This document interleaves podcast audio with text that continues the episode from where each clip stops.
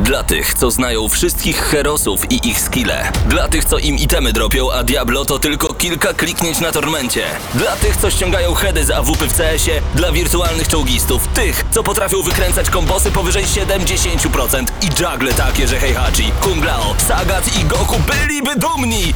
I dla tych, którzy nie mają pojęcia o czym mówię, ale lubią dobrą zabawę. Dla tych, co klikają i tych, co dzierżą pada, co na klawiaturach, joystickach i innych kontrolerach grają w gry wideo. Ta audycja jest dla Ciebie. Gramy na maksa w każdy wtorek o 21.00 tylko w Radiu Free. No i Paweł, to jest wszystko takie skomplikowane. Musimy rozpocząć audycję Gramy na Maxa, a tak naprawdę mamy jeszcze tyle rzeczy do zrobienia. Przynajmniej ja mam takie wrażenie. Minęła 21. Paweł Stachyra, Paweł Typek. Rozpoczynamy kolejny odcinek audycji Gramy na Maxa. Dzisiaj oczywiście cała wielka ekipa razem z nami. Bartek Matla, Mateusz Zanowicz, Mateusz Widut, także Krzysztof Lenarczyk i chyba to wszyscy, którzy są jeszcze dzisiaj razem z nami. Cześć, dobry wieczór. No cześć, dobry wieczór, witamy. O. Jest teraz jeszcze ładniej. Zapraszamy Was bardzo gorąco nie tylko do słuchania nas w Radio Free, ale także do oglądania naszego streamu. Oczywiście staram się w tym momencie udostępnić go wszędzie, gdzie mogę, więc jeszcze przez chwilę niektórzy oglądają nas z telefonami w dłoni w tym momencie. No po prostu tak bywa. Staramy się po prostu dotrzeć do jak najszerszej rzeszy naszych słuchaczy. E, dlatego ja już w tym momencie na stronie Radia Free wszystko udostępniam. Co grałeś w tym tygodniu? To jest takie pytanie, które e, bardzo lubię zadawać. Czy ja mogę mówić, że grałem w tę grę? Mogę, bo grałem w Crackdown 3. Ale nie możesz nic o tym więcej Nie, więcej powiedzieć. nie mogę powiedzieć. niestety, To niestety. ja- Nawet ja- nie mogę powiedzieć, że coś lub nie coś, po prostu nic nie mogę powiedzieć. Powiem No tylko, że grałem w Crackdown 3 i Nie stać nas na to, żeby coś powiedzieć. embargo znika w czwartek o 14. E, spodziewajcie się recenzji w przyszłym tygodniu. Wygramy na maksa. Tak, natomiast y, ja pograłem w dwie gry, y, trochę mniejszą i dużo, dużo, dużo większą. Y, Ta mniejsza to Sunless Skies, ogrywamy ją z Mateuszem Zdanowiczem, ale to więcej się dowiecie tak naprawdę za tydzień, bo wtedy będziemy to recenzować i, i powiemy wam dużo o tej magicznej, mega klimatycznej gierce. Natomiast to, o czym y, trochę więcej pewnie usłyszycie, to Apex Legends. Apex Legends, czyli ten nowy Battle Royale, o którym wspominaliśmy już tydzień temu, od twórców Titanfalla. Teoretycznie w świecie Titanfalla, ale bez tytanów, więc to taki Titanfall, wiesz, jakby niby, niby. E, natomiast dzisiaj siedliśmy sobie i zrecenzowaliśmy tą grę, dlatego e, już e, wyniki naszych, naszych analiz będziecie mogli usłyszeć e, na naszym YouTubie jutro lub pojutrze, zależy jak wiatry zawieją. Ja tylko zachęcam do tego, żebyście weszli na naszego YouTube'a i zobaczyli materiał em, od Mateusza Zdanowicza, w którym to właśnie Mateusz e, gra w Apex Legends. Ja nie wiem, co Mateusz ma takiego w sobie, ale oglądam wszystkie jego materiały do końca. Po prostu lubię słuchać, jak on opowiada o tym, jak gra w gry wideo. I to Myślę, mi się że podoba. dlaczego z nim, z nim chciałem recenzować dzisiaj Może coś w sam tym w jest. pokoju. Jeżeli jeszcze... E, Natomiast, natomiast co jeszcze Okej. warto zaznaczyć, to e, tutaj może powiedzmy, e, jak oceniliśmy tą grę, tak już też Właśnie, ile spoiler mały. Łącznie wyszło nam 7,5 na 10. Wow! To nie jest wcale tak, ta, ta ocena może brzmieć tak troszeczkę niskawo, No ale to jest, to jest dosyć pozytywna ocena. Tutaj wiesz, nasze wątpliwości głównie Ciekaw jestem e, waszej myślę, argumentacji. że wokół, wokół kwestii balansu oraz tego, że jeszcze nie wiadomo jak Ale- ta gra w przyszłości będzie No wyglądać. właśnie, ale to jest sam początek. y, 7,5 na 10 dla Battle Royale nowego, które Tak. zostało zapowiedziane w dniu premiery, na które nikt nie czekał i które jest y, trendującym tematem numer jeden na Twitchu. Rz- Rzecz w tym, że nie recenzowaliśmy poprzednich Battle Royale, więc nie mają na, na przykład nasi Ale każdy z was grał. odniesienia. Okej, każdy z was grał mimo Ale to jest, wszystko. na, to jest na pewno najprzyjemniejsze na rynku w tym momencie A Battle powiedz mi, Royale, czy więc- twoim zdaniem Battle Royale, czyli Warto. gry, y, które najczęściej są free to play, nie zawsze, ale najczęściej są free to play, Mm, mm, no PlayerUnknown Battleground nie był, No jest? i, i Call of Duty też nie jest. Call of, Call of Duty No tak, ale Fortnite jest między innymi, chyba, no tylko Fortnite, nie, Paladin, Fortnite, Paladin. y, Ram Royale i, i, i, i to. Apex. Apex. No, trzy. właśnie, więc wróćmy do mojego pytania. Czy twoim zdaniem e, recenzowanie Battle Royale gier free to play w ogóle powinno się robić co każdy sezon, bo się dużo zmienia? E, Nie wiem, czy co każdy sezon, natomiast my, chociażby w przypadku e, Apexa, mamy taki zamiar, żeby teraz zrobić recenzję taką wstępną, e, a następnie po, no, po pierwszym pewnie tym Battle Passie, który w marcu się rozpoczyna, e, zrobić takie, taki powrót i zobaczyć, co się w tej grze zmieniło, jak ta gra wygląda teraz, kiedy powiedzmy rozwinęła skrzydła. Bo tak naprawdę teraz, zanim mamy jeszcze pierwszy Battle Pass, ta gra jeszcze nie jest e, jakby kompletna, nie, nie, nie widzimy jeszcze, w którą stronę to pójdzie, szczególnie jeżeli chodzi o różnego rodzaju mi- mikrotransakcje, kupowanie postaci i tak dalej, bo tutaj to jest taki miks troszeczkę, wiesz, Battle Royale z taką grą y, hero shooterem, tak? Więc, Mhm. więc ten y, element jakby kupowania postaci też tutaj jest, czego nie ma normalnie w tych darmowych Battle Royalach. I zastanawiamy się też, jak tutaj będzie wyglądać balans tego, jeżeli chodzi o to, czy nie będzie to tak, że trzeba będzie płacić jednak prawdziwą gotową, żeby sobie pograć tak, jak się będzie chciało. No zobaczymy, żeby tam nie było pay to win. E, przypomnę tylko wszystkim, że słuchacie i oglądacie w tym momencie Gramy na Maxa. Zapraszamy Was bardzo serdecznie na nasz Instagram, gdzie co jakiś czas wrzucamy różnego rodzaju bardzo ciekawe zdjęcia. Także na naszego Facebooka po prostu wpisujcie Gramy na Maxa. Mamy grupę Gramy na Maxa Hyde Park, gdzie rozmawiamy na różne tematy. Czasem nawet jak chcecie sprzedać Opla, to nie ma problemu. Zostawiamy takie posty. A jeżeli chcecie pogadać o grach, komiksach i popkulturze, e, bardzo serdecznie zachęcamy do tego, żebyście do nas dołączyli. No i oczywiście główna nasza działalność e, poza e, radiową to YouTube. E, Dlatego, jeżeli jeszcze nie jesteście subskryben- subskrybentami naszego kanału na YouTubie, zachęcam. Ponad 1200 filmów czeka do, na obejrzenie. Dzieje się naprawdę bardzo dużo. Czy słuchałeś ostatniego GNM+, ponieważ ja akurat... Korzystam z Tidala, jeszcze tam nie ma GNM+, ale na Spotify moi znajomi już dodali sobie do ulubionych właśnie GNM+, i dzięki temu tak naprawdę łatwiej jest dojść do e, podcastu, który wypuszczacie i nagraliście dosłownie przed chwilą, a jutro będzie jego premiera. O czym w tym tygodniu? O czym w tym tygodniu? E, Przede wszystkim o PlayStation e, nowym, a znaczy nie o nowym PlayStation, Boże, tylko o nowej konferencji PlayStation. O. Nie będzie, jak już wiemy, Sony na, na mm, E3. E3. Zamiast tego mają zamiar zorganizować coś, co się nazywa Przygotuj się.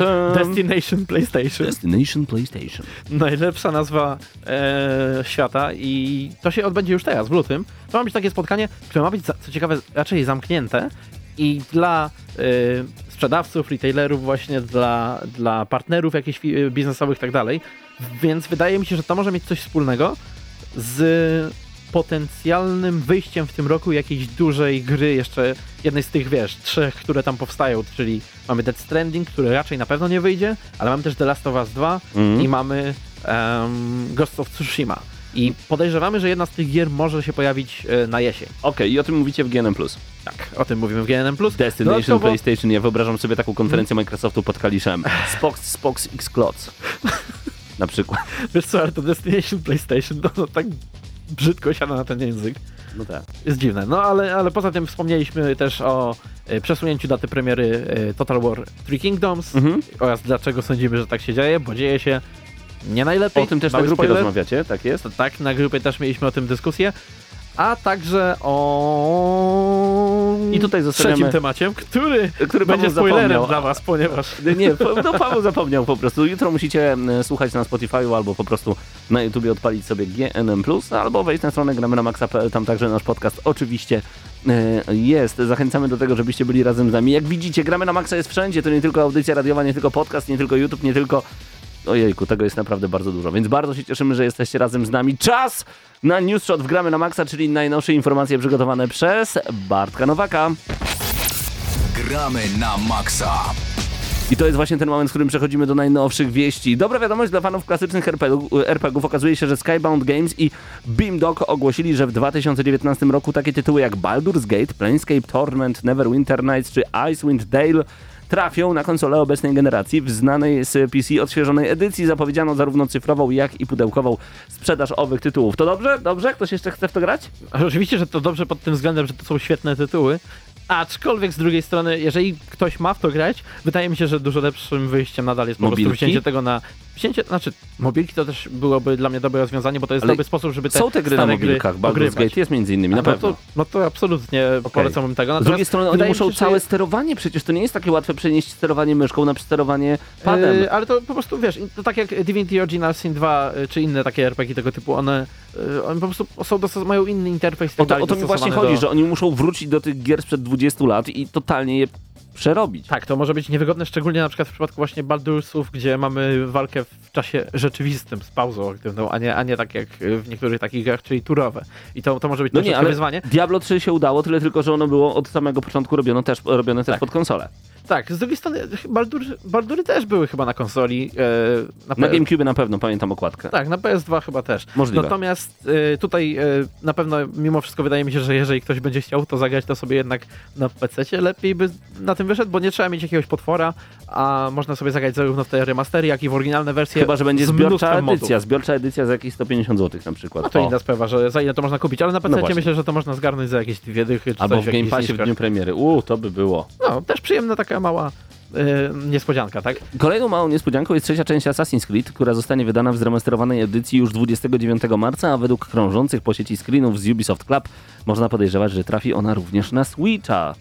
kolejny krok w e, tym wydawaniu przez Ubi e, Asasynów, tak? No bo już zremaster... nie wiem, czy zremasterował jedynkę. Skoro wydaliśmy ich Ale na 60, pewno- wydajmy je zremasterowane i wydajmy je na wszystkie konsole, na których jeszcze nie wydaliśmy tych gier. Gry już wyda wydali, tak? Są na, nowych na konsolach nowej generacji. prawda. Wydaje mi się, że również... To zobaczymy, Black Flag za dwa lata? Możliwe. Wreszcie jakąś dobrą grę wydadzą. Ojejku, Z, z tej serii. Z tej serii, no zaraz będziemy mówić o The, Divi- o The Division 2 między innymi, to będą nasze wrażenia. E, serwis Bloomberg podał informacje, z których wynika, że w Activision Blizzard planowane są masowe zwolnienia pracowników, redukcja kosztów prawdopodobnie wynika ze słabnącego zainteresowania produktami firmy oraz gor gorszych niż się spodziewano wyników finansowych. Szok!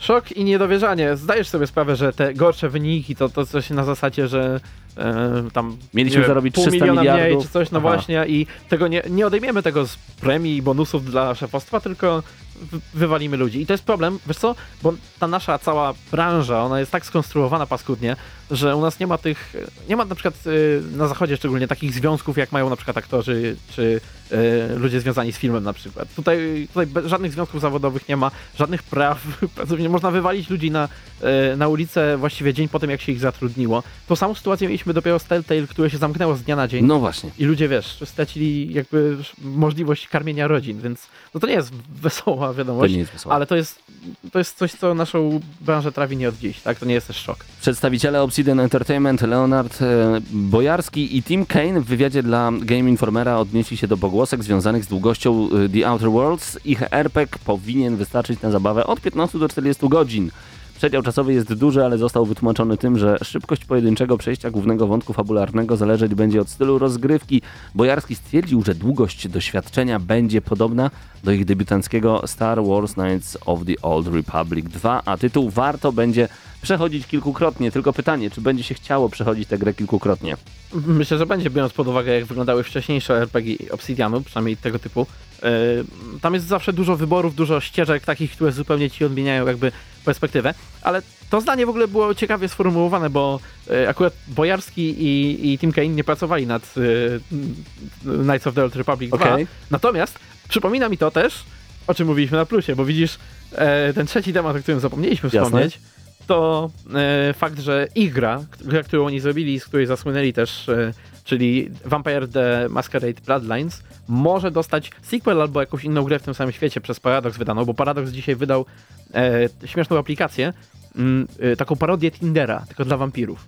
I A. wszyscy się spodziewają, bo mają prawa do tej marki, Okej. że to może być sequel jednego z najlepszych RPGów w historii, tak? Natomiast no tutaj Outer Worlds, no to, no wiesz, znasz nasze podejście, moje, Mateusza Zdanowicza i tak dalej. No, czekamy na to, bo to będzie nasz zbawiciel tego roku. Okej, niech tak będzie. Wydawca GTA 5 Take-Two Interactive walczy z kolejnymi twórcami nielegalnego oprogramowania do manipulowania rozgrywką. Johnny Perez, autor moda Illusive, zgodnie z wyrokiem sędziego jest zobowiązany do zapłacenia 150 tysięcy dolarów zadośćuczynienia za sprzedawanie programu umożliwiającego wypełnienie wirtualnych kieszeni pieniędzmi w trybie sieciowym. Wydawca oszacował straty na około 500 tysięcy dolarów. No jak widać oszustwo niestety nie popłaca. Mm, wiesz co? Powiem ci, że to jest ciekawie sformułowane, że mod, bo to, to, tak- to tak trochę... to nie e, jest mod, to jest- Właśnie, to jest... To jest jakiś, no cheat, jakieś takie bardziej w tą stronę. Ja bym powiedział, hack. że to jest po prostu przestępstwo. To, No tak. tak. jak, to tak jak gdybyś powiedział, hej Paweł, mam moda do bankomatu, który pozwala opróżniać e, wszystkie bankomaty z pieniędzy. Dokładnie. E, bo kiedy zacząłem też dać sobie myślę, co, twórca moda, czy jakiegoś moda sobie bo wiem, że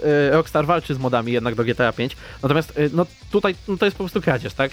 Inna rzecz, że ciekawe jak oszacowali swoje straty, bo mi się Też wydaje, że w takich sytuacjach, w takich sytuacjach raczej to wygląda tak, że ludzie, którzy korzystają z takich pomocy, nie kupiliby normalnej waluty, bo nie mają po prostu na nią za bardzo e, finansów. No ale wiesz, bardzo często to jest szacowane w ten sposób, że jeżeli na przykład ktoś y, ściągnął płytę, ukradł płytę z internetu, to jest to liczone tak jak powinien ją kupić, więc to No jest tak, to ale tutaj mają grę. Tutaj wszyscy mają grę. No, ciężko, ciężko powiedzieć, ale to też e, kwestia taka, że no, Rockstar sobie.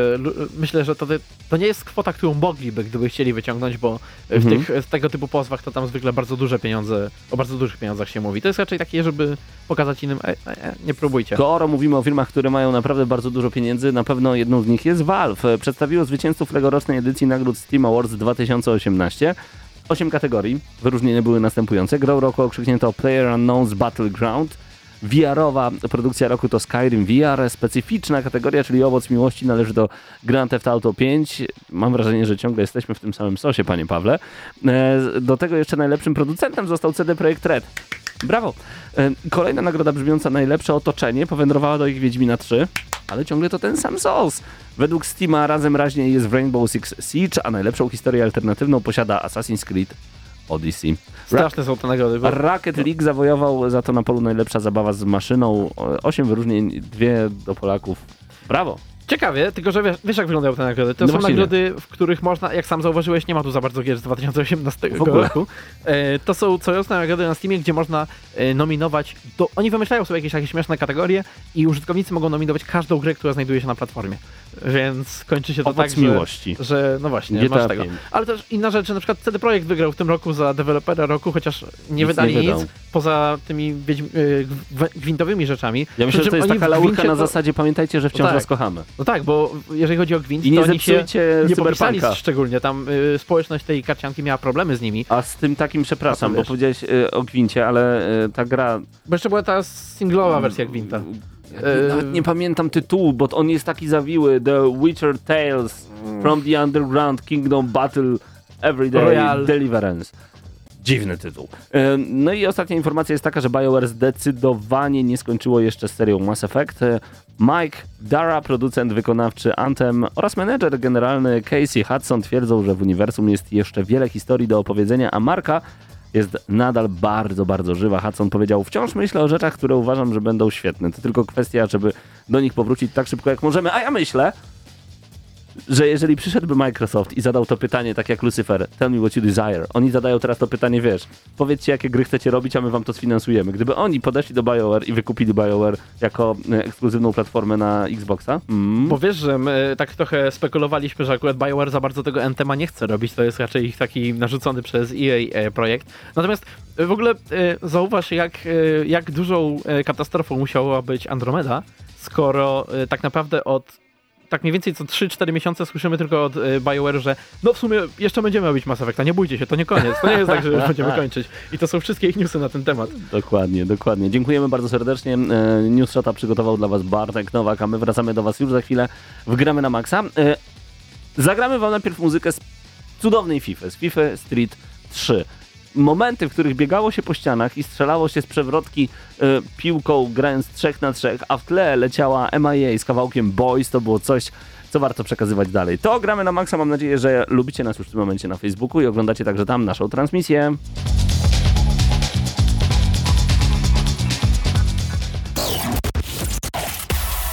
Gramy na maksa.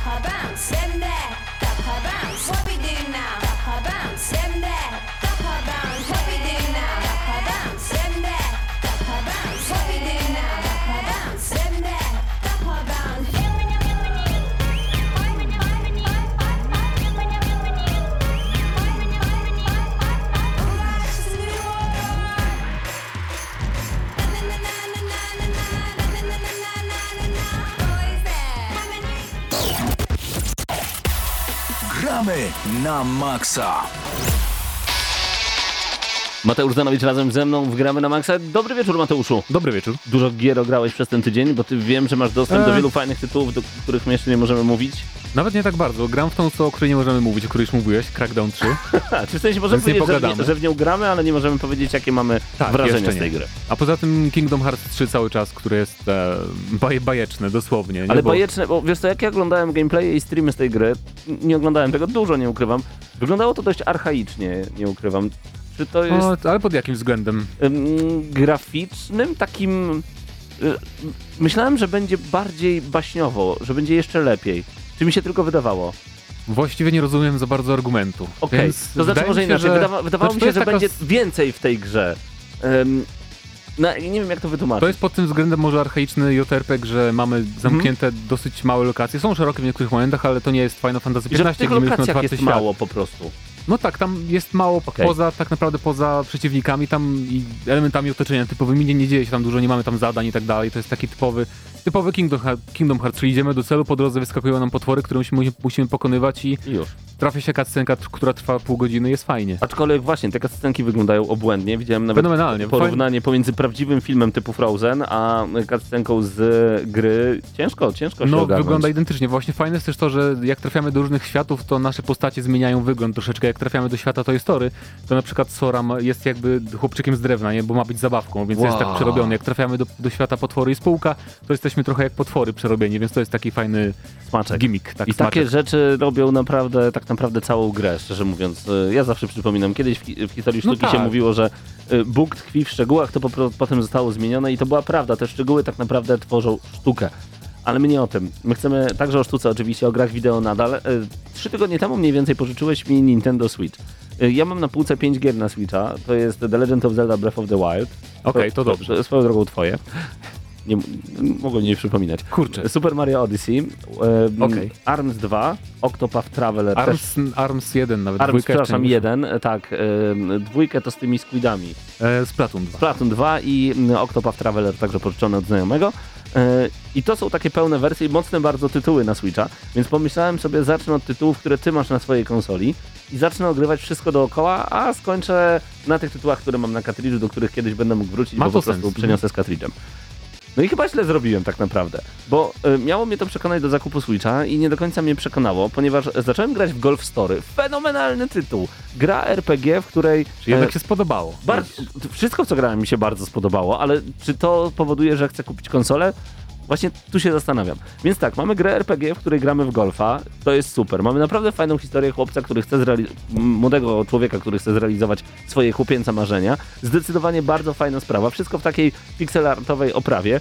No ale gra się w to super, wszystko jest świetnie. Uwielbiam w ogóle grać w golfa. To straciłem bardzo Okej. dużo czasu w swoim życiu na graniu w golfa w grach wideo oczywiście, bo normalnego jakoś nie miałem jeszcze nigdy okazji. Może minigolfa trochę. No i stwierdziłem, no dobra, dobra, ale to chyba Switch może więcej, tak mi się wydaje. Odpaliłem sobie sushi... Sushi, Sushi Striker. sushi Striker. bodajże, tak. tak. Gra, w której łączymy talerzyki z sushi, aby walczyć w świecie, w którym sushi zostało zabronione i my chcemy walczyć o to, żeby dostęp do sushi został przywrócony. Typowa, przyjemna japońszczyzna, e, bardzo dziwna, ale przede wszystkim... Głównie gra- rzucanie talerzykami, tak. tak, Więc- gra logiczna, dotykowa. Pomyślałem sobie, to jest naprawdę fajne, to jest mocarny, fajny tytuł, ale mam wrażenie, że ta konsola może więcej została stworzona do jeszcze większej ilości rzeczy. Odpaliłem Kirby Star Alliance. Przepraszam, że nie Mhm. pamiętam wszystkich tytułów, ale naprawdę y, do tej pory nie miałem do czynienia na co dzień ze Switchem. I rzeczywiście, gra jest fenomenalna. To jest świetny Kirby, można po prostu grać i na dużym telewizorze, i na, i na małej przenośnej wersji. Dodam, że w poprzednie tytuły grałem tylko na wersjach przenośnych. Rzeczywiście to mi się spodobało. No ale tak po pół godziny stwierdziłem, fajnie, fajnie, pograłbym w coś takiego wielkiego. No Mogą, tutaj... Mogą ci przygotować jakąś listę, od czego powinieneś zaczynać może. y, Chociaż bo rzeczywiście trochę błądziłem. The World Ends With You u ciebie było także na konsoli. E, No tak. Taki RPG z DS-a, nawet nie 3DS, a z DS-a. Które E, akurat na Switchu najgorzej chyba się gra, najmniej wygodne jest Właśnie sterowanie. jest sterowanie ruchowe, co akurat... e, Ja grałem tylko w trybie w ogóle handheldowym z rysikiem, bo Okej, okej, czyli takim, takim jak 3DS-a mniej więcej. No i powiem ci szczerze, odbiłem się od tej gry praktycznie natychmiastowo, pomyślałem sobie, Okej. nie, jak już mam grać w takiego RPG, będę grał w Octopath Traveler, O, za, zaraz do tego przejdziemy, no i pomyślałem sobie, odpalam Mario Ace, czyli Mario Tennis. Mario tak, Mario Aces, czyli tenis z Mario w roli głównej. Kiedy ta gra wychodziła, to była tak naprawdę zapełnieniem niszy e, braku gier na Switchu, bo to było mniej więcej rok temu. Cały Facebook, który miał Switcha z moich znajomych wrzucał, że kupuje Mario tenis i pomyślałem sobie, to tylko tenis z Mario? Czy wszyscy zapomnieliście, że to już nie jest pierwszy tenis z Mario? Dlaczego się tym tak jaracie? Wydaje mi wiem- się, że dużo osób nie miało może Wii U na przykład. Wii U, takiego. GameCube, bo to chyba na GameCube mogło Mhm. nawet być jeszcze wcześniej, albo Nintendo 64, nie pamiętam dokładnie na której konsoli m, był em, tenis z Mario i w ogóle sporty związane z Mario, to jest rzecz taka dla mnie naturalna i normalna. Uważam, że jedną z najlepszych piłek nożnych, jeżeli ktoś nie lubi FIFA, jest Mario Striker z GameCube'a lub z Wii. Genialny tytuł. I słuchajcie, wciągnąłem się totalnie. A, czy jednak? W kampanii, czy...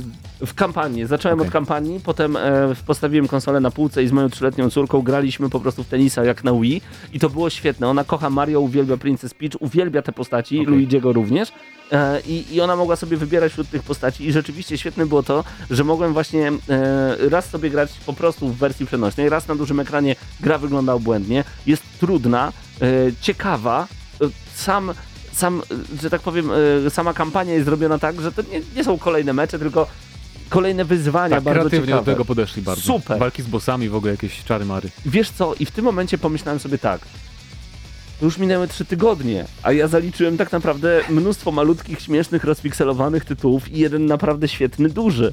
Pamiętam, że grałem oczywiście wcześniej w Mario Odyssey, e, bo miałem dostęp do Switcha z rok temu. Ta gra jest po prostu mocarna. W Zelda grałem na Wii U, a na pewno będę grał także na Switchu. I powiem Ci szczerze, jeżeli miałbym kupować Switcha tylko i wyłącznie dla gier em, indie albo dla gier małych, dla gier rozpikselowanych, no to zostaje przy Wicie. Co sądzisz na ten temat? Wiem, że to, to jest dość kontrowersyjne zdanie, bo tych gier indie, tych gier rozpikselowanych, mniejszych, ale genialnych na Switcha jest od groma. No właśnie, to jest kwestia bardzo subiektywna, bo ja po Mhm. prostu się złapałem na tym, że to jest kwestia wygody dla mnie, bo po prostu jak na przykład dużo pracuję przy komputerze i chcę pograć i na przykład właśnie w mniejsze gry, to o wiele fajniej mi się bierze tego Switcha w trybie handheldowym i po prostu gram sobie gdzieś w fotelu wygodnie, a nie przy tym komputerze cały czas, więc to jest moja taka kwestia bardzo subiektywna, żeby zmienić po prostu platformę, przy której pracuję dużo, a wiem, że nie wszyscy tak do tego podchodzą, prawda? Jeżeli ktoś gra głównie na konsoli, to może nie będzie mieć takiego, takiej potrzeby. Chociaż co ciekawe, jakby tylko gry właśnie 2D jakieś pikselowe, tak się sprawdzają, jakieś szmapy, takie strzelanki staromodne, a już jeżeli jest gra 3D, to wolę sobie podłączyć do monitora czy do telewizor, telewizora Switcha. Powiedziałeś szmapy, ja się znam na grach i nie wiem o czym powiedziałeś. Mm, strzelanki, shoot'em ups, gdzie Shoot'em mamy ups, stateczek, okej. który strzela we wszystko, co nas Okej. atakuje. Tak. E, ale to jest, no mówię, Switch to bardzo jest taka, mm, jakby to powiedzieć, jeżeli nie zależy nam bardzo, bardzo na wszystkich eks- ekskluzywach e, Switchowych, Nintendowych, czyli właśnie na nowym Mario, na każdej nowej Zeldzie, która będzie i tak dalej, to faktycznie te wszystkie indyki są multiplatformowe, prawda? Chociaż mu powiedziałeś o Wicie, to na Vita raczej nie wyjdą te gry indie, które wychodzą Nowe na... gry już nie, to prawda, właśnie. ale te wszystkie SteamWorld, Dig, Heist, e, to wszystko tam jest. To jeszcze tak. kosztuje trochę mniej i jeżeli ktoś na przykład ma kubkę wstydu związaną z grami indie, e, no to rzeczywiście Vita jest cztery razy tańsza i te gry też wyjdą po prostu troszeczkę Tak, taniej. jeżeli chodzi o kubkę wstydu, tak, jeżeli chodzi o kubkę wstydu indyczną, to faktycznie Vita może być lepsza, ale ja nigdy w ogóle nie, mm, jakby byłem na bieżąco z indykami zawsze, nie, więc teraz gram Jasne. głównie w nowości indycze, więc to też ma znaczenie, e, ale Splatoon 2 próbowałeś? Grać? jeszcze nie, jeszcze nie, nie bo tam jest też całkiem pomysłowa kampania, nie, nie, tak- nie taka sztampowa. E, Armsy to jest bardzo fajna gra do pogrania, chociaż też raczej do grania we dwójkę przy jednym ekranie. Ja właśnie jestem przekonany, bo tak jak mówię, grałem z tych dużych tytułów może 3-4, e, Super Smash Bros. Przekonałem się po raz kolejny, że nigdy Że nie, nie kupię, nigdy nie kupię Okej. Super Smash Bros. To jest tak bardzo granie dla mnie. Ja po prostu próbuję, wciskam. E, Dalej jest chaos na ekranie. To jest piękne, jestem fanatykiem i fanem Nintendo. Mówię, że fanatykiem specjalnie używam tego słowa. No bo tak, ja, ja, bo ja to naprawdę od, od wielu, wielu lat gram na konsolach Nintendo i uwielbiam te postaci, te serie, te historie. Licencjat pisałem o Nintendo. No, no uwielbiam. Ale mimo wszystko ta gra, ta, to mordobicie jest nie dla mnie i w ogóle nie, nie trafia we mnie. Szkoda, że nie ma innych gier związanych z Mario, na przykład, żeby dało się odblokować ten cały content, ale w grze piłkarskiej. Może kiedyś, nie? Może skoro, kiedyś. skoro tenis powrócił do piłka nożna, mamy nadzieję, że też powróci. Mario ale też, Golf. Ja też powiem, że y, ja Switcha kupiłem właśnie głównie dla tych ekskluzywów. Ten to jest tylko taki dodatek. Nie? I Okej. Ja, ja kupowałem tę konsolę z pełną, z pełną świadomością tego, że ja nie będę w nią grać tak naprawdę, na niej grać tak dużo jak na innych platformach. Nie? I dlatego są takie okresy, Okej. gdzie ja nie ruszam tego Switcha. Teraz nie mam go od trzech tygodni, na- nawet Nie zauważyłeś? Nie, nie odczuwam tego za bardzo, chociaż chciałem sobie kupić Wargroove, tą taką strategię, jak Advance Wars e, na, na Switcha właśnie, ale to poczekam już. E, Bo tak naprawdę pierwsza gra w tym półroczu, która mnie interesuje, która wychodzi na Switcha dużo, to jest Fire Emblem, z które mam nadzieję, że wyjdzie w czerwcu. Oby, bo tak naprawdę w lutym, nie, w marcu wychodzi Yoshi. taki, że świat jest tym razem z papieru, a nie, nie z włóczki, więc to już nigdy aż tak mnie nie interesował, bo jest jednak bardzo specyficzny i prosty, Mhm. tr- trochę jak, jak Kirby. E, I tak naprawdę Switch w tym roku jest troszkę... Troszkę taki biedny, nie? Bo Niedopieszczony. ma wyjść Animal Crossing nowy, tym też się bardzo jaram. No Ale właśnie. to pewnie dopiero jesienią, więc A to jeżeli... też nie jest gra dla każdego. No to jest taka, tak, i to jest taka konsola, że musicie wiedzieć, że lubicie te konkretne ekskluzywy Nintendo i tak naprawdę, jeżeli macie szczególnie inne platformy, na przykład PlayStation czy Xbox, na które wszystkie gry tak naprawdę wychodzą, poza tymi eksami Nintendo, no to jednak taka, to jest taka zabawka dla, jakby to powiedzieć, zapaleńców takich, nie? Growych. Bez którzy- zdań. Aczkolwiek trzeba zagrać w Mario Aces, w Mario Odyssey i w The Legend of. Zelda. Więc To widzisz, są to, już się rewelacyjne uzbiera, nie? Jakbyś tak naprawdę sobie kupił konsolę i te, te, chociażby już te trzy ekskluzywy, które wymieniłeś, to, to jest zabawa na ponad 200 godzin pewnie. Bo ja miałem taki wybór, na przykład jak miałem taki, taki wieczór, że 22.30 miałem już luz i mogłem sobie usiąść w łóżku, odpalić gorącą herbatę z cytryną i sobie po prostu rozgrzać się po zimowego, jak to starzy ludzie robią. Popatrzyłem na Xboxa, PlayStation, Vita i Switcha i pomyślałem sobie, wskakuję do łóżka, biorę herbatę, biorę Switcha i dlatego wybieram Switcha nad Vitą wtedy, no bo tam to jest nowocześniejsza konsola. Jeżeli będę chciał zagrać w Super Mario Odyssey, czy na przykład w e, Zeldę, no to wygląda fenomenalnie. I powinien powstać cały materiał i artykuł na temat tego, że Joy-Cony to najwygodniejsze pady na świecie. A, I teraz możesz tak sobie... ci przypadło do gustu, bo widzisz, bo... Powiem ci dlaczego. Okej. Teraz trzeba oglądać nas na Facebooku, żeby to zobaczyć. Leżysz w łóżku w ten sposób. A o to ci chodzi, okej, że masz... Tu na twoich kolanach leży ekran, a twoje ręce leżą sobie wygodnie, To gdzie prawda. chcesz, przyjacielu. Nie ma wygodniejszego pada. Ja kiedyś grałem na Wii w taki dziwny sposób, że zakładałem na lewo i prawo ręce i tak dalej i to było omega, ale było ograniczone y, kablem. A tutaj, panie, Tylko... ekran przed tobą, a ty, ty możesz ten ekran na suficie albo, albo jakiś wysięgnik zrobić na półce, leżeć rozwalony, jak ci się tylko, Tylko podoba. Wow! Czasem nie, nie miałeś problemów ani w ogóle z e, tym, że nie doczy, jakby nie wykrywało ci Joy-Cona przez moment. A widzisz, bo to jest też problem, ale faktycznie ja się musiałem trochę Chciałem przyzwyczaić. to jak grałem, przemilczeć. grałem, grałem tak długo w Zeldę właśnie, tylko to było Okej. kwestia przyzwyczajenia, ale to jest faktycznie takie przyjemne. Ja to nie pomyślałem, że, No, że to jest gimmick najwygodniejszy, switchowy. najwygodniejsza rzecz na świecie. No i fakt, że sobie bierzesz tę grę, która fajnie wygląda, sobie wsadzasz i masz na telewizorze, nie? To, to też jest, jest, I to działa tak, od tak, po prostu. im, imponujące całkiem.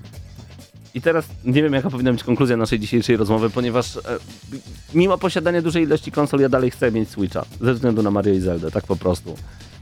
I widzisz, nie zapowiada się, że Nintendo wyda jakąś nową konsolę.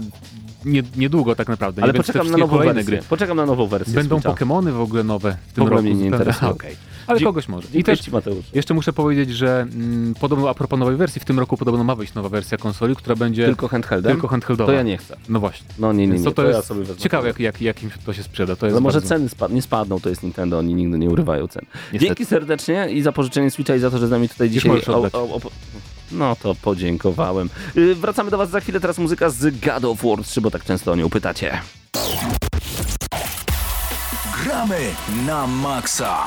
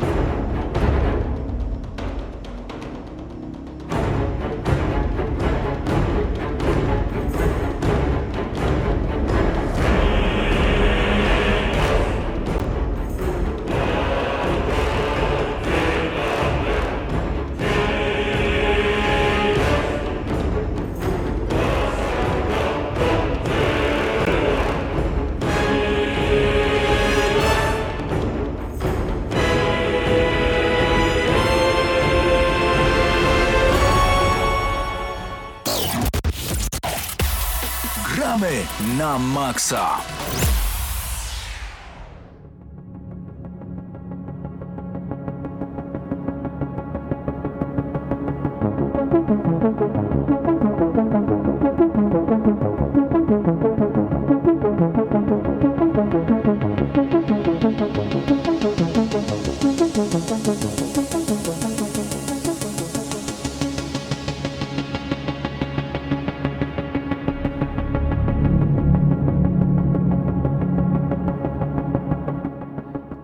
No i w Gramy na Maxa powoli przechodzimy do segmentu, powiedziałbym ostatnio dosyć stałego, bo często rozmawiamy o naszych pierwszych wrażeniach z wersji niedokończonych gier, E, a No, porozmawiamy e, tym razem o The Division 2 od Ubisoftu, e, bo gra ma się już pojawić no praktycznie dokładnie za miesiąc, bo 15 marca.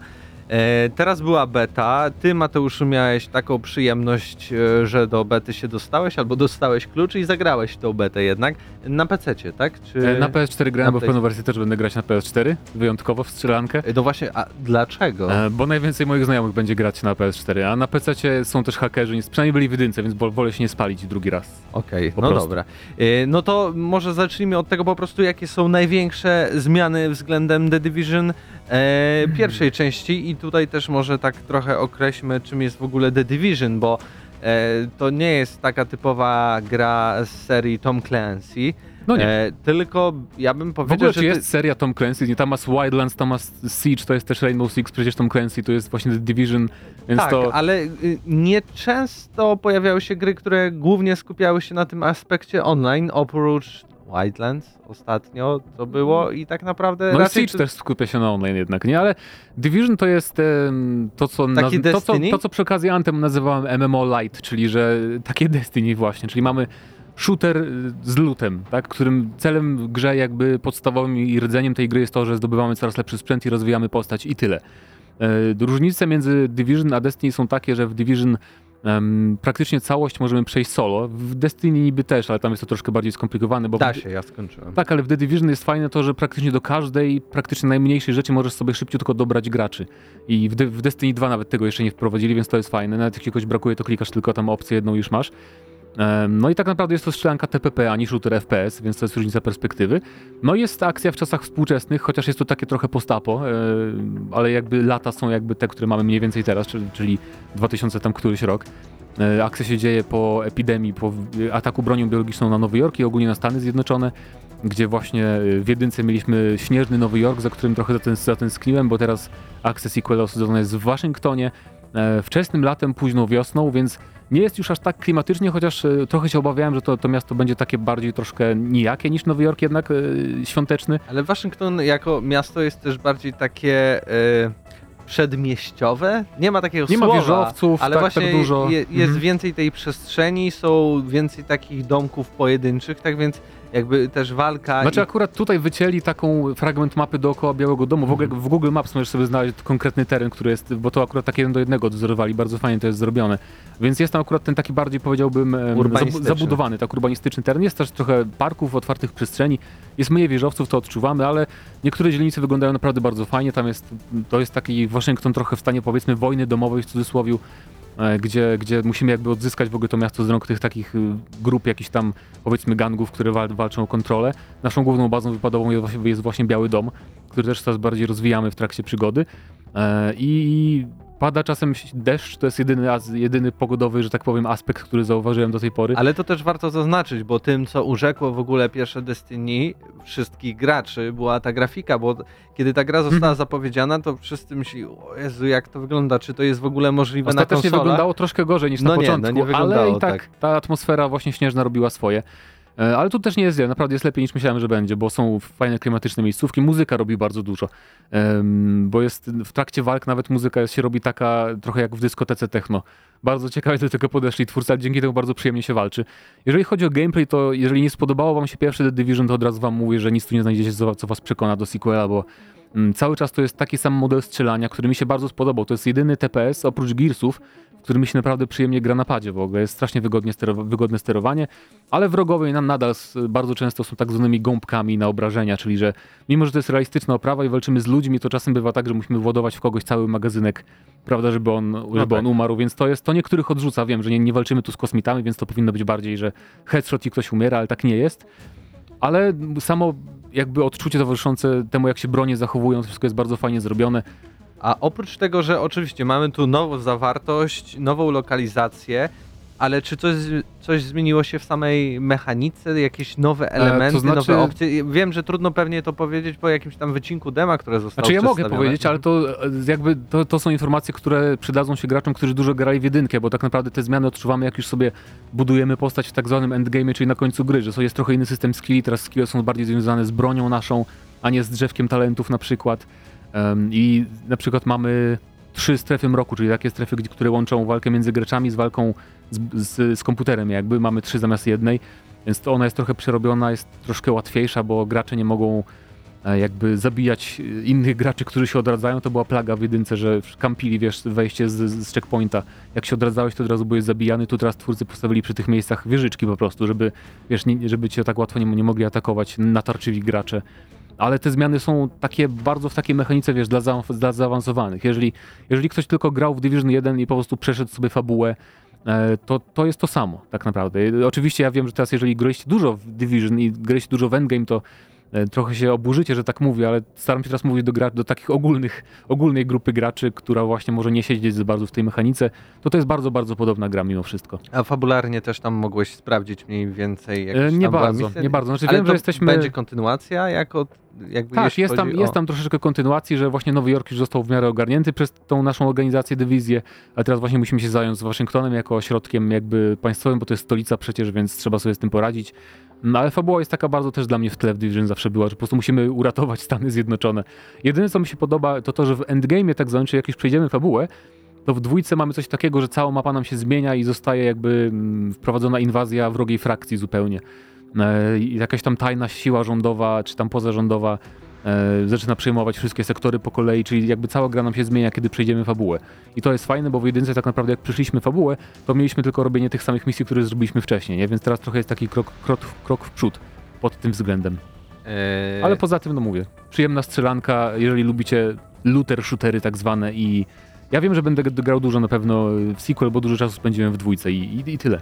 Czyli póki co jesteś zainteresowany, jak najbardziej czekasz w Tak, przyszłym tak. I miesiącu wam też na- polecam, bo od 1 marca będziecie mogli przetestować na każdej platformie otwartą betę Division 2, więc e, jeżeli jesteście choć trochę zainteresowani, to warto skorzystać. E, Ludzie, którzy chyba będą mieli jakiś specjalny abonament w Uplayu, albo są specjalnymi graczami i też mają preordera od 12 marca będą mogli zagrać. Tak, to kto zamówił edycję 2, Gold, to może zagrać 3 dni wcześniej w pełną wersję. która pewnie kosztuje dużo, dużo więcej. 330 zł.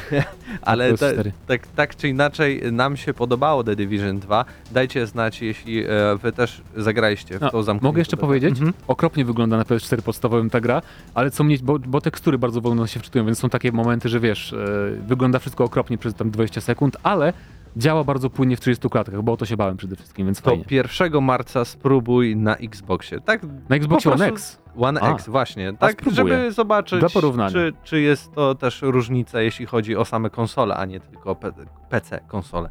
E, No dobrze, a przed nami teraz y, będzie segment y, z Krzyśkiem Lenarczykiem, bo on był na bardzo ciekawym evencie Mistrzostwa Polski w FIFA 19. Co nie? tam się działo? PlayStation, Liga. Liga, no ale w FIFA 19 to się zgadza, tak więc ja już oddaję antenę, a jeszcze może trochę muzyki poleci.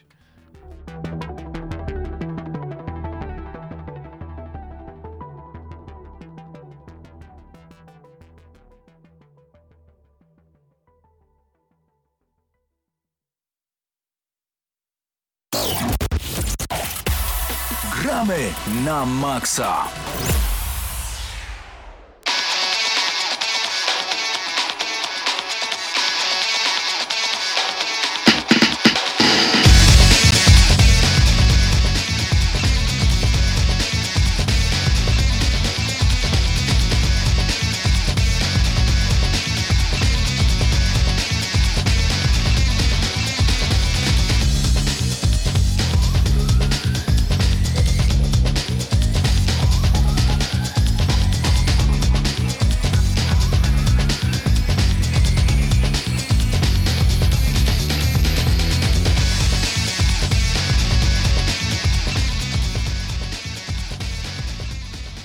Maksa segment krzyśkowy, jak to powiedział Mateusz Widut.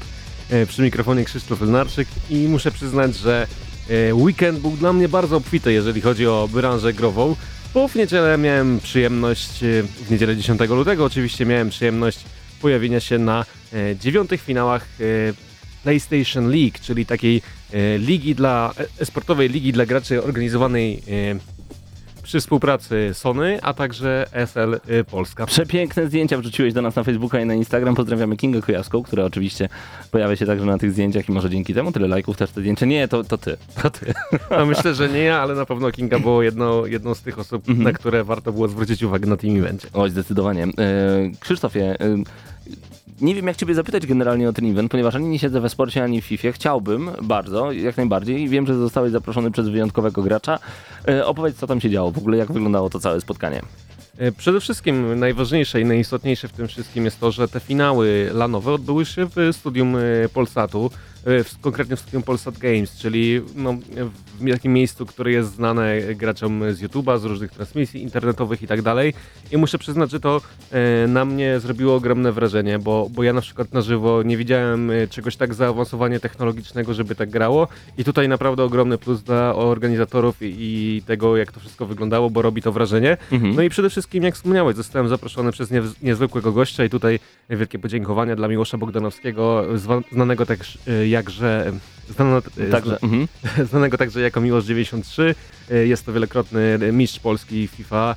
E, No już przez lata naprawdę jest dominatorem na polskiej scenie. Jest on także reprezentantem e, esportowej sekcji Legii Warszawa, co też jest istotne. I naprawdę, gdyby nie to, że Miłosz mnie zaprosił, być może w ogóle by tam nie było, a tak naprawdę dzięki temu zebrałem sporo różnych doświadczeń. Pięknie, pięknie, pięknie. Wiem, że także rozmawiałeś z wyjątkowymi osobami i nie mogę się tego doczekać, bo zaraz te rozmowy także usłyszymy. E, tak, ale też jeszcze kolejne podziękowania, bo gdy już pojawiłem się w Warszawie, no to e, dzięki Kamilowi Riptorkowi Suszyńskiemu pojawiłem się w ogóle na tym evencie, bo zabrał mnie samochodem i było mi przez to dużo łatwiej. No ale przejdźmy do samego sedna. E, przede wszystkim pojawiłem się na evencie związany, y, związany z FIFA, ale gdy już tam byłem, okazało się, że w trakcie finału PlayStation Ligi dogrywano jeszcze finał Rainbow Six Siege i tutaj y, obejrzałem mecz pomiędzy Trident Gaming a także Slavgent i wielkie pokłony, słowa uznania dla obu y, ekip, bo y, ja nie byłem w stanie uwierzyć, że wszystko to, co oni prezentowali, czyli celność, kontrola mapy, ustawienie się, świadomość tego, co się dzieje, sterowanie, precyzja, y, da się jakby zagrać na padzie. No jakby Rainbow Six Siege wydawał mi się z góry grą skazaną na PC, a tutaj chłopaki naprawdę dali z siebie wszystko i no oglądało się to lepiej niż Counter Strike'a. Wow, pięknie. Yy, Muszę przyznać, że gdy oglądałem transmisję z, z tego finału, to aż miałem ochotę zagrać w tę grę, gdy tylko wrócę do domu i no słowa uznania, wydaje mi się, że ja nigdy nie byłbym w stanie tak grać na padzie, tak jak oni to robili. Ja pamiętam, że kiedy Rainbow Six Siege było zapowiadane, to wszyscy powiedzieli, fajnie te akcje wyglądają na prezentacjach, ale nikt w żywym świecie tego tak nie zrobi. Okazuje się, że po dobrym zgraniu zespołu rzeczywiście takie akcje mogą dobrze wyjść. A też w ogóle ciekawe jest to, że w samym Rainbow Sixie jest bardzo dobry tryb obserwatora i e, tutaj warto zwrócić na to uwagę. W, w zasadzie no, we wszystkich tych grach stricte sportowych jest, ale tak jak dobrze jest on zrobiony, jak łatwo można zrobić z niego transmisję, sprawia, że oglądało się to naprawdę jak świetne widowisko.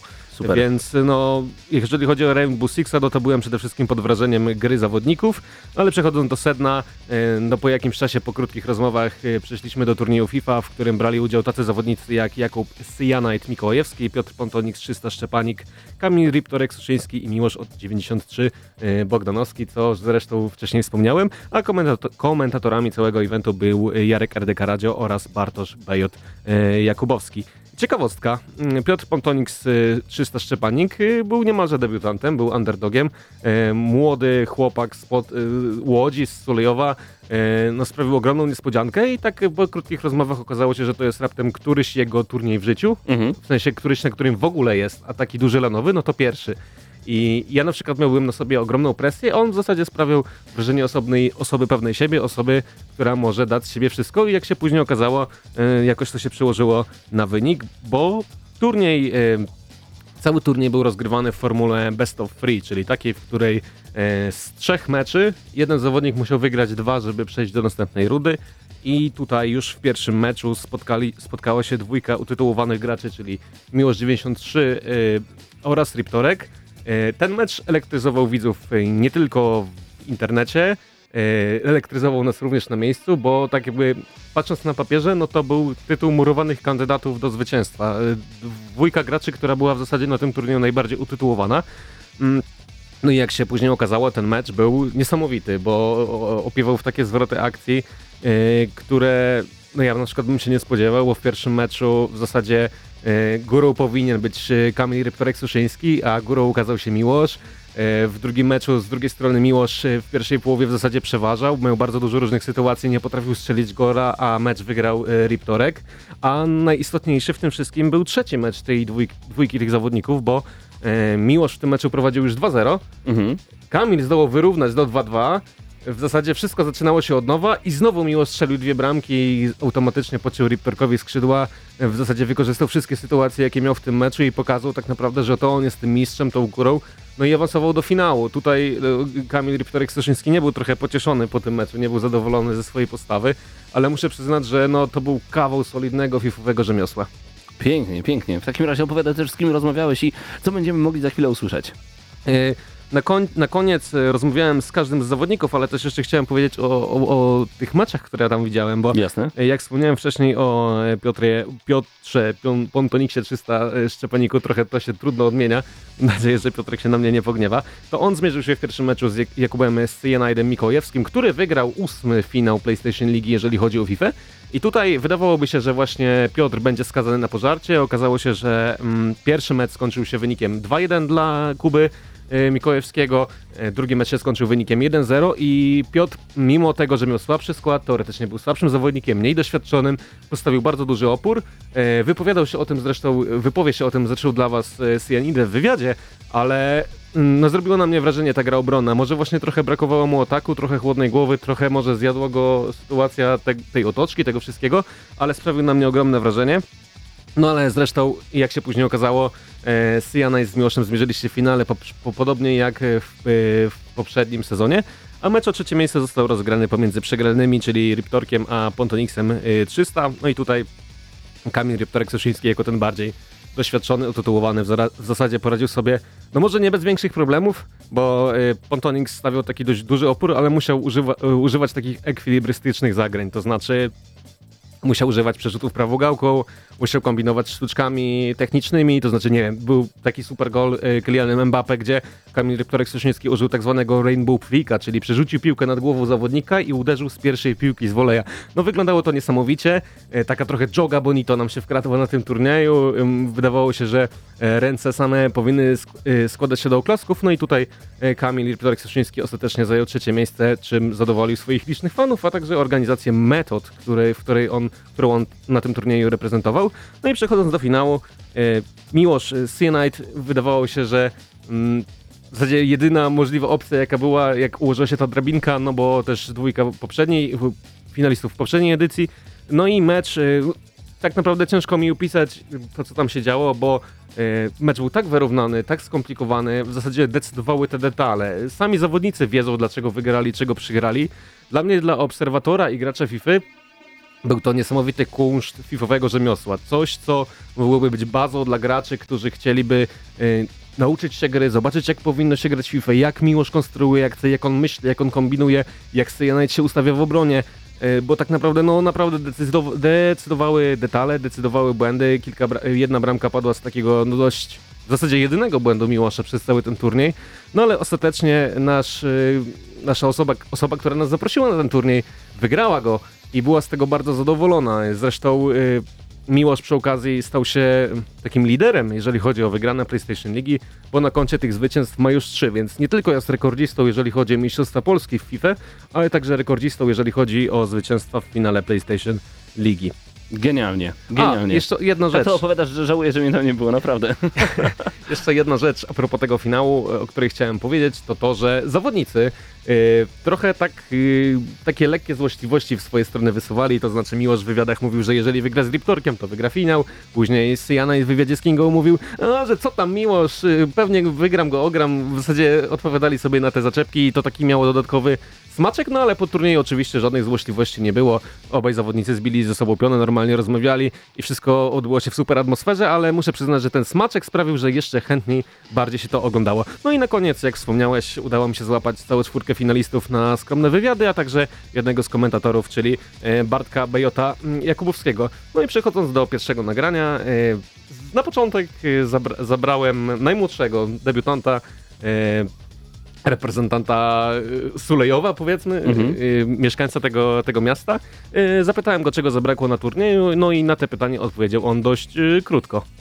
Na pewno chciałem wygrać chociaż jedno ze spotkań, ale myślę, że tragedii nie było. Nie było tak źle, mogło być gorzej zdecydowanie. W pewnym sensie na pewno brakowało składu, ataku głównie brakowało, bo w obronie coś tam jeszcze grałem, ale w tym ataku jednak u przeciwników na przykład Ronaldo robi robotę, na u mnie są tak troszeczkę średnio. Brakło szczęścia, brakło składu, trochę umiejętności. Drugie pytanie, jakie mu zadałem, dotyczyło tego, czy to studio i generalnie realizacja, czy ta otoczka zrobiła na nim wrażenie. Studio bardzo fajne tutaj, studio na mnie robi wrażenie. Trzecie pytanie dotyczyło tego w zasadzie, jak mu się gra FIFA 19, e, no i tego, jak widzi ją jako grę sportową, no i jak się odniesie do tego, że w, w 18 troszeczkę lepiej mu szło na tej arenie międzynarodowej. No w tej nie idzie mi co prawda najlepiej. I też moim zdaniem ta FIFA była bardziej sportowa niż ta, bo w tej jakoś tak, no nie wiem, no ten time finishing jest niby wprowadzony, ale nie zawsze na przykład na zielonym są bramki, tak? I niekiedy lecą słupki nawet obok bramki, lecą piłki, więc tak to wygląda. Jak dla mnie 18 była bardziej grą sportową. No i ostatnie pytanie dotyczyło tego, co będzie, jeżeli będzie na o, następnym turnieju i dość lakonicznie i krótko odparł, no w taki sposób, który sami usłyszycie. Zwycięstwo całego turnieju. Jak Bardzo widzicie, ładnie, Piotrek y, nie, nie oszczędza słów, powiedział krótko zwycięstwo i tylko zwycięstwo. Następnym moim rozmówcą był Kamil Liptorek-Suszyński, no i tutaj y, zapytałem go, czy ma poczucie niedosytu, bo taki siedział troszeczkę niezadowolony i stwierdziłem, że zagaję go o to. No oczywiście, że tak. No, ciężko odpowiedzieć inaczej na to pytanie, no bo przyjechałem tu z zamiarem, żeby wygrać. Następne pytanie y, dotyczyło tego, czego zabrakło, jeżeli chodzi o finał, bo no, Kamil sprawił wrażenie, że nie cieszy się z tego trzeciego miejsca, więc no, nie mogłem nie zadać tego pytania.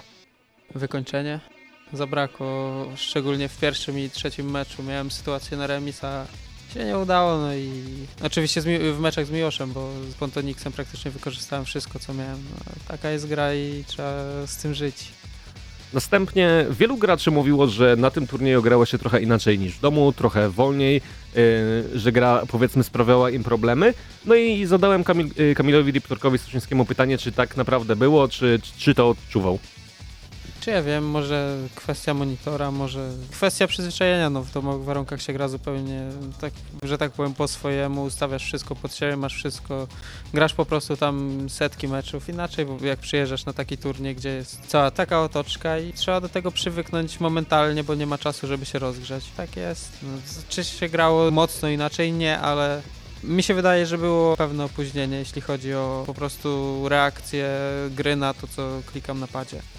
Tak utytułowany zawodnik oczywiście nie mógł sobie odpuścić dalszej gry po powiedzmy takim turnieju, więc musiałem go także zapytać o plany na, na resztę FIFA 19, bo tak naprawdę zostało no pół roku takiego mocnego grania i jeszcze sporo jest do wygrania w tej kwestii.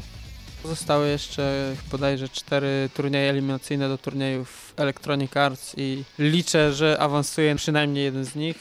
A tak poza tym, to z tego co wiem, to niedługo będzie kolejny sezon Gfinity Elite Series i chciałbym co najmniej obronić drugie miejsce. Następnym rozmówcą była osoba, która zajęła drugie miejsce, czyli Jakub Stianajt Mikołajewski. No i tutaj krótko chciałem go prosić o podsumowanie swojego występu na tym turnieju. No zabrakło trochę szczęścia ewidentnie. W pierwszej rundzie było wszystko ok, no brakło z Miłoszem trochę umiejętności, trochę szczęścia i tak się skończyło. E, Podobnie jak Kamila zapytałem go o to, czy e, grało mu się tutaj inaczej niż w warunkach domowych, czy to miało realnie wpływ na jego grę i na jego pozycję, bo tak naprawdę on bronił tego tytułu. Gra ewidentnie chodziła troszkę wolniej, ale nie zwalałbym na to. No, brakło trochę umiejętności. W ostatnim meczu Miłosz zagrał bardzo dobrze. No i, i to szczęście, tak. No, zabrakło w kluczowych sytuacjach trochę zbitek, trochę fortuny po mojej stronie. Nie mogłem nie zapytać także, czy e, przegrana z tak utytułowanym e, zawodnikiem jak Miłosz to wstyd czy duma, bo ja na przykład, gdy przegrywam z Miłoszem, no raczej nie czuję się z tym źle. No na pewno nie. Miłosz, jak mówiłem, już zagrał świetny mecz. Pozostaje mu tylko po, pogratulować i odbić się w następnym sezonie. E, Kolejne pytanie dotyczyło debiutanta Pontonixa 300, bo e, Kuba Mikołajewski był tak naprawdę pierwszym graczem, który zmierzył się na tym turnieju. No i chciałem go zapytać, czy jak on odniesie się do tego jako utytułowany gracz i jak ten underdog, czyli osoba, po której nikt się nic nie spodziewał, spisała się na tym turnieju. Uważam, że zagrał niezłe mecze, ale ja grałem bardzo dobrze w obronie w tamtych meczach i ciężko mu było naprawdę stworzyć sytuację z przodu, ale grał naprawdę solidnie i były problemy, bo wygrałem tylko 1-0 i 2-1, więc dobry występ z jego strony. Padło także pytanie dotyczące otoczki, czyli tego studia telewizyjnego i tej całej transmisji. Czy to robiło na nim wrażenie, czy temu przeszkadzało w grze? Na mnie nie robi to wrażenia, znaczy organizacja jest bardzo dobra, nie mam żadnych zarzutów, ale jeśli chodzi o samo skupienie na grze i wpływ na moje umiejętności i tego wszystkiego, nie ma żadnego. No i podobnie jak Kamile zapytałem go o plany na resztę FIFA. Na pewno awans na jakiś turniej międzynarodowy. W Polsce można się tylko do jakiegoś stopnia pokazać, a jednak trzeba się pokazać z, z najlepszymi na świecie.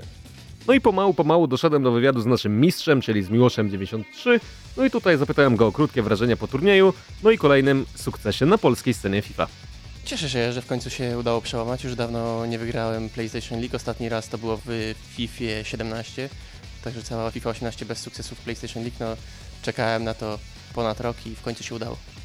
Poprosiłem go także o ocenę współzawodników, współkonkurentów do tytułu e, mistrza. No, zdecydowanie najwyższa klasa. Najlepsi polscy zawodnicy. Nie ma co ukrywać. Riptorek kilkukrotnie reprezentował nasz kraj na arenie międzynarodowej. Myślę, że Knight jest y, takim objawieniem tego sezonu. Już w tamtym sezonie pokazywał się z dobrej strony. Wygrał między innymi jeden sezon PlayStation League, ale w tym uważam, że dołączył do tej elity polskiej sceny FIFA. Także nie mogłem powstrzymać się o zadanie pytania, co takiego w nim jest, że praktycznie jest niełapalny na tych polskich turniejach lanowych i ma tyle tych tytułów na koncie.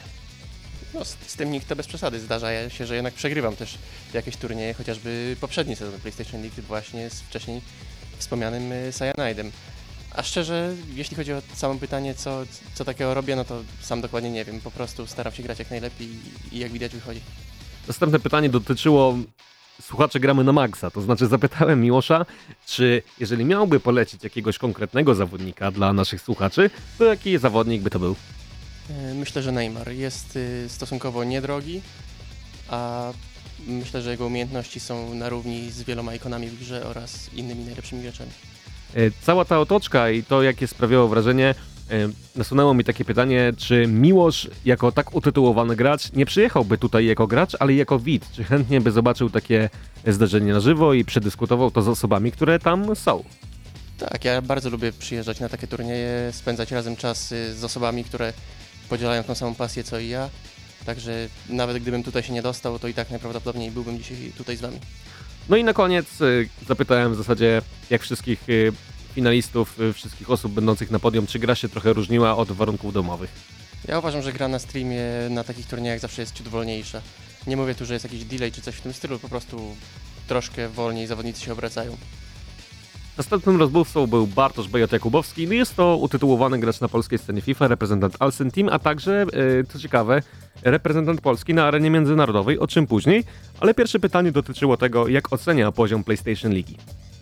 Poziom PlayStation League chyba najlepszym słowem będzie stabilny, bo ja stabilnie mam cały czas siódme, ósme miejsce, także nie spadam, a jednocześnie nie jestem w stanie awansować na te finały lanowe, ale może właśnie dzięki temu mój duet komentatorski z Jarkiem RDK Radio właśnie przetrwał kolejną edycję i myślę, że może się to e, jakoś też widzom podobać. No a też e, trzeba zwrócić uwagę, że najlepsza trójka z poprzedniego sezonu również pojawiła się dzisiaj na finałach, więc e, no ci najlepsi pozostaną najlepszymi myślę, że przez całą FIFA 19. Kolejne pytanie było, brzmiało mniej więcej tak. Bejot, co takiego jest w Miłoszu, że znowu wygrał? Wiesz co, w poprzednim sezonie w ósmym, kiedy grał z Cyanidem w finale, e, to było przed tym patchem i e, strzały finezyjne z pierwszej piłki i, i ogólnie strzały finezyjne lepiej miał dopracowane Cyanide, więc e, to był taki element gry, w którym właśnie przewyższał e, wszystkich innych Polaków. W momencie, gdy teraz e, gra się troszeczkę zmieniła, e, jakby na styl Miłosza zbytnio to nie wpłynęło, a już na styl innych graczy mogło. Także myślę, że ta stabilizacja, jeśli chodzi o jego poziom gry, jest na najwyższym poziomie w Polsce i to decyduje, to determinuje to, że jest zawsze w czołówce, jak nie na pierwszym, to na drugim miejscu. Trzecie pytanie dotyczyło jego reprezentacji na arenie międzynarodowej. Bartek e, robił 30-0, a później zagrał w eliminacjach tak zwanych Swiss Runs, w których awansował na turniej międzynarodowy. Chciałem zapytać go, e, jakie są jego szanse, czy jedzie tam bez e, presji, czy ma plany po prostu to wygrać, tak jak powiedział to Pontonix 300. Znaczy wiesz co, myślę, że skoro byłem w stanie awansować na taki turniej, to znaczy, że można też zawalczyć na samym turnieju, tak? E, Kwestia jak to będzie wyglądać i, i, i czy będzie właśnie jakiś, e, tak jak Miłosz wspominał, e, opóźnienie, czy tam zwolniejsza gra z powodu tego, że to jest streamowane. Nie no, śmieję się, chciałbym też pojechać i zrobić po prostu też fajny materiał na mojego YouTube'a, nie będę ukrywał. Zapytałem Bajota także, czy postara się bardziej, to znaczy, czy e, w następnych finałach PlayStation Ligi ma zamiar wystąpić jako gracz, czy po prostu dalej być e, komentatorem, bo graczem jest niemalże doskonałym, a jednak tego tytułu PlayStation Ligi trochę mu brakuje. Chciałbym. E, Próbowałem, e, dwa sezony temu udało mi się awansować na te finały i zająłem czwarte miejsce, więc w sumie tak niemiło to wspominam te finały, że przegrałem zarówno półfinał, jak i mecz o trzecie miejsce. Ale w kolejnym sezonie postaram się tym razem wystąpić tutaj na finałach jako gracz. Na koniec e, wszyscy rozmówcy podziękowali swoim rodzinom, szczególnie rodzicom, e, o czym e, muszę wspomnieć, bo tak naprawdę każdy to robił. I bardzo dziękuję wszystkim graczom, którzy ze mną porozmawiali, udzielili krótkich wywiadów dla mnie i dla Was, a także Miłoszowi, tak jak wspomniałem. I tak naprawdę wyjazd był doskonałym przeżyciem, czymś, czego nie zapomnę, nowym doświadczeniem, nowym, nowe kontakty. Myślę, że taki turniej mógłbym polecić każdemu. Jeżeli gdzieś tam wam się kołata w głowie, że jesteście dobrzy w FIFA, że może dalibyście radę, że fajnie by było zagrać na takim turnieju, spróbujcie. To nic nie kosztuje, a może się uda, a może w przyszłości przyjadę na taki turniej i zrobię wywiad z wami. To byłoby naprawdę super, to była doskonała relacja z turnieju FIFA 19. Krzysztof Lenarczyk, dziękuję Ci Krzysztofie bardzo, bardzo serdecznie. Zobrazowałeś nam to tak, jak my bylibyśmy dosłownie tam na miejscu. Serdeczne dzięki. A w Gramy na Maxa to tak naprawdę już wszystko. Raz jeszcze zapraszamy Was na nasz Instagram, po prostu wpiszcie tam Gramy na Maxa. Tak samo na Facebooku, tak samo na YouTubie, jesteśmy tam zawsze. Dzięki za dzisiejszą transmisję, było nam naprawdę bardzo, bardzo przyjemnie być razem z Wami. Do usłyszenia już za tydzień o 21.00 również w Radio Free. To było GNM, na razie.